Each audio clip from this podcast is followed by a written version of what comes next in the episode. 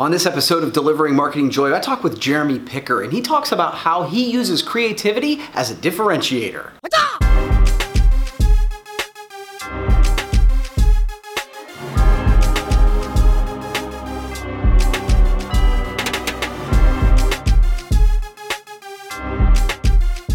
Hey there, and welcome to a brand new edition of Delivering Marketing Joy. I am your host, Kirby Hasseman, and joining me today is an industry rock star. I like to say that about everybody, but I feel like everybody on the show is a rock star. We met out in Vegas, as a matter of fact. So, Jeremy Picker is a creative director and CEO of Amber, a company in our industry. And so, Jeremy, I really appreciate you taking the time. Oh, thanks for having me, Kirby. You're you're a rock star, man. So uh, I'm honored to to be one of the hundreds that have been on before. So thanks for uh, inviting me. You bet, you bet. Well, before we get started, I just want to let you know that this uh, this episode is sponsored by commonsku. commonsku is an order management platform in the promotional products industry, designed by distributors for distributors. It's a great platform. My company uses it. You can learn more at commonsku.com and you should. So check out commonsku. So Jeremy, let's let's jump in. Yeah. Um, so you know, as I see your stuff on social media and as I get to know a little bit more about you, I kind of see you as a creative guy, right? And I mean, your title is even creative director. So, so I, am always curious about sort of how someone sort of becomes creative, and then do you think it can be a di- differentiator in business?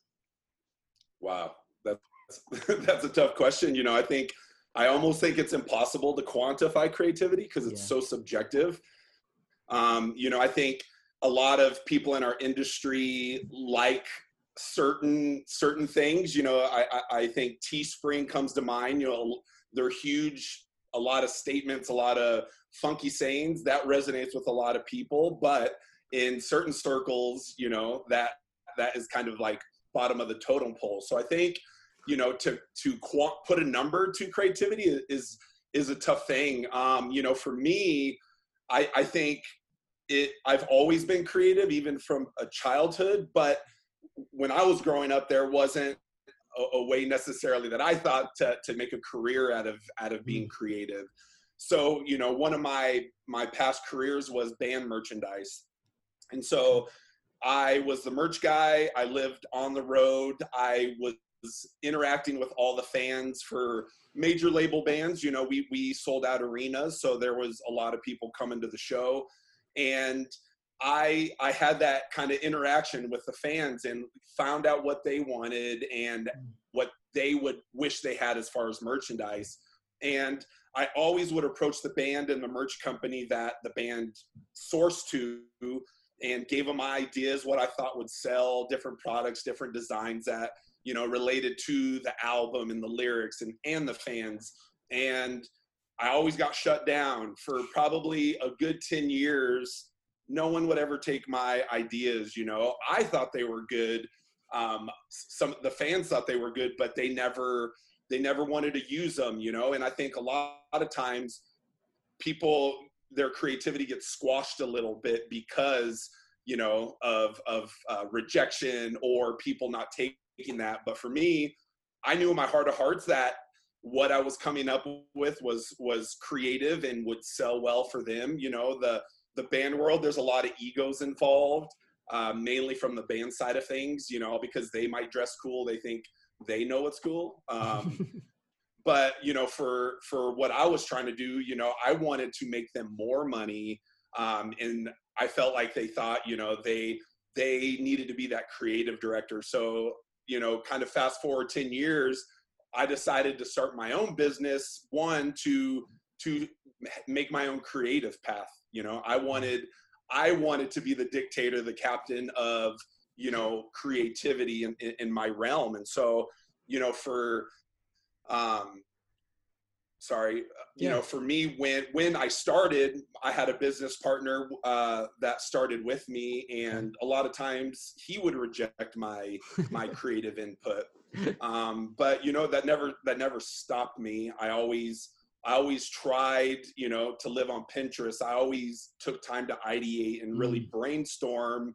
Um, and you know, where I am now, that I wouldn't be here, and people wouldn't be recognizing maybe my creativity or you know things that i'm i'm launching on social media that resonate with a lot of people in our industry that wouldn't have came came to fruition if you know if i just if i just listen to everyone so i mm-hmm. think all of that i know i'm getting off because again quantifying is is hard but i really think that progressing you know and really in practicing at it is is how i feel i'm creative yeah, it, a couple things come to mind as you say that. It was interesting as you said it earlier in the answer. You were talking about listening to the customers, listening to the people who were who were buying the merchandise. I, I think that there is true creativity in just simply listening, and the the other because you can just you get ideas from the people who want to to to buy from you, and I think many of us yeah. miss that because of our own ego. And the other piece you talked about is like repetition like I, I always say like content is a little bit like fitness i think creativity is like that too like you got to try and do a little bit over time over time and then all of a sudden that muscle gets built so i so yeah.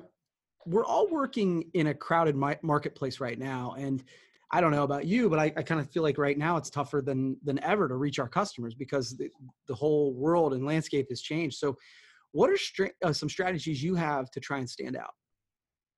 Yeah i think you know there is a lot of people that haven't necessarily been creative in what they're doing. You know they they've been going through the motions and covid made them be creative overnight whether yeah. they they thought that they were or not. And so you know for me i really i really got to thinking like what am i doing in this world like i, I was thinking of every scenario do i have to let my team go what is it going to look like after this do i apply for a job somewhere. You know, I, I was thinking of all the scenarios, but a word that kept coming to me is diversity and more so diversity of my business model.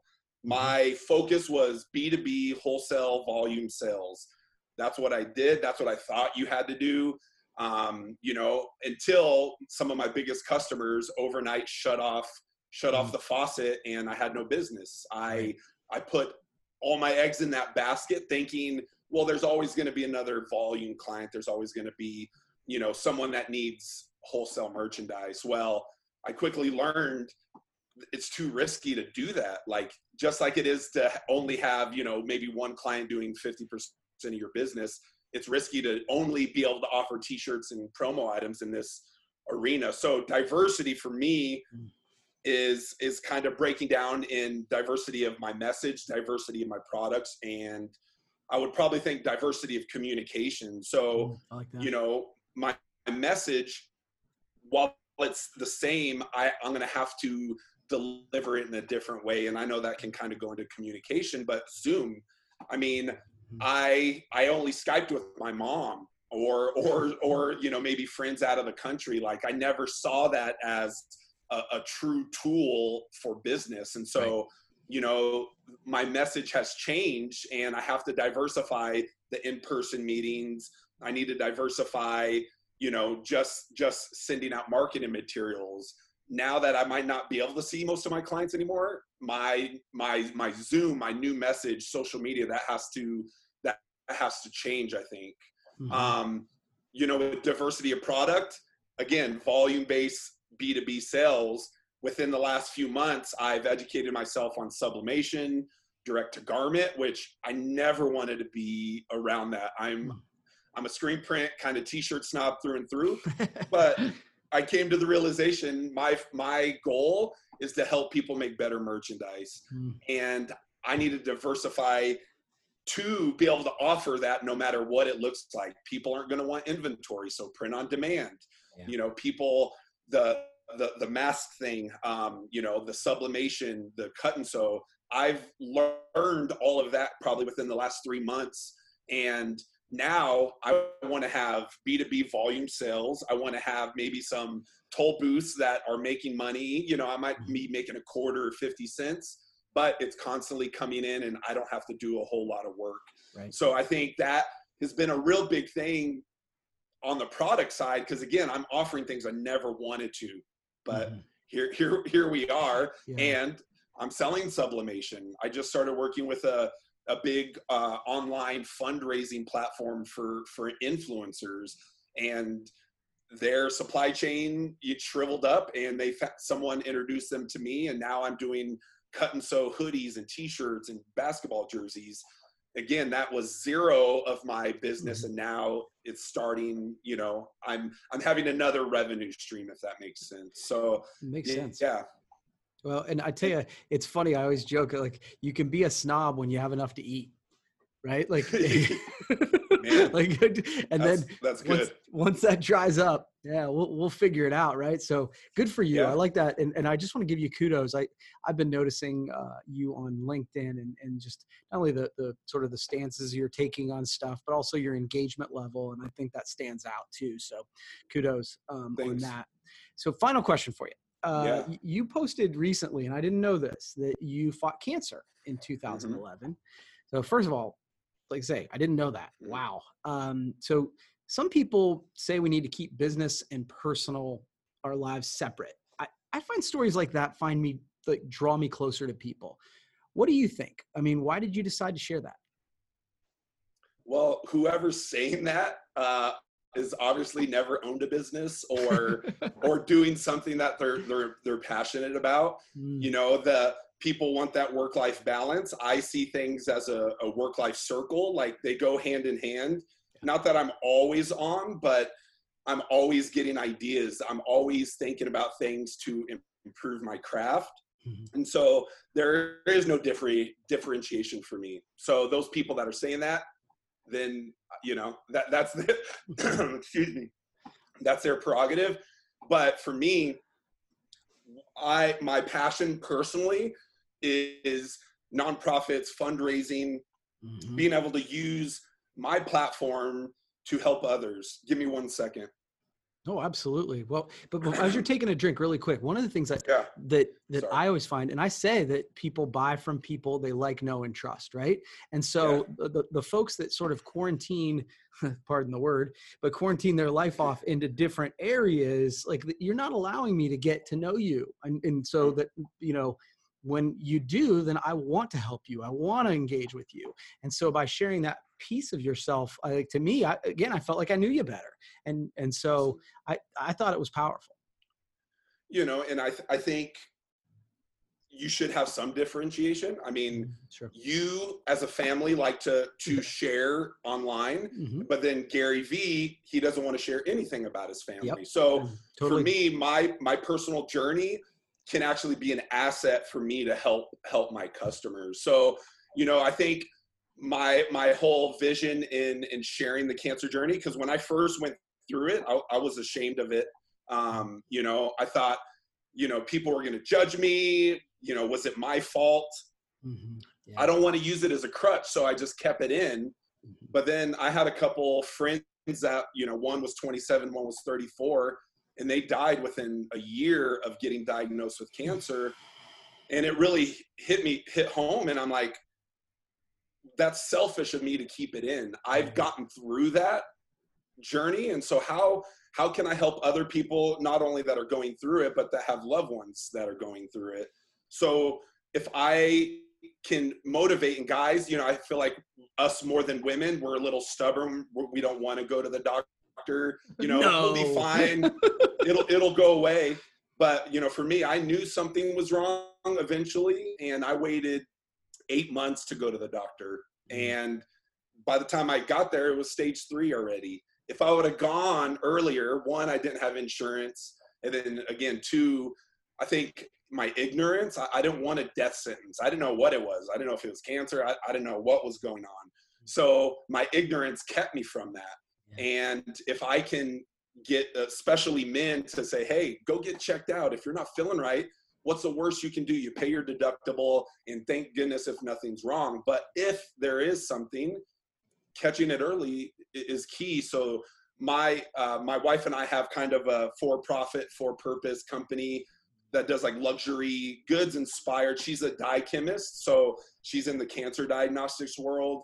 I'm in the fashion world, and when I got cancer, kind of brought our lives together, our our passions together. Mm-hmm. Um, and so our tagline is for a life sustained, and we want to be able to help prolong, you know, other people's lives. It used to be all about research and and advanced medicine, but if you don't get detected early enough, all of that doesn't matter. It's too late for any of that to to help you. So if, if I can help one, two, five people, a thousand, you know, my my my I guess personal passion and focus uh, is fulfilled. But yeah, you have to have vulnerability. You have to be able to talk through it.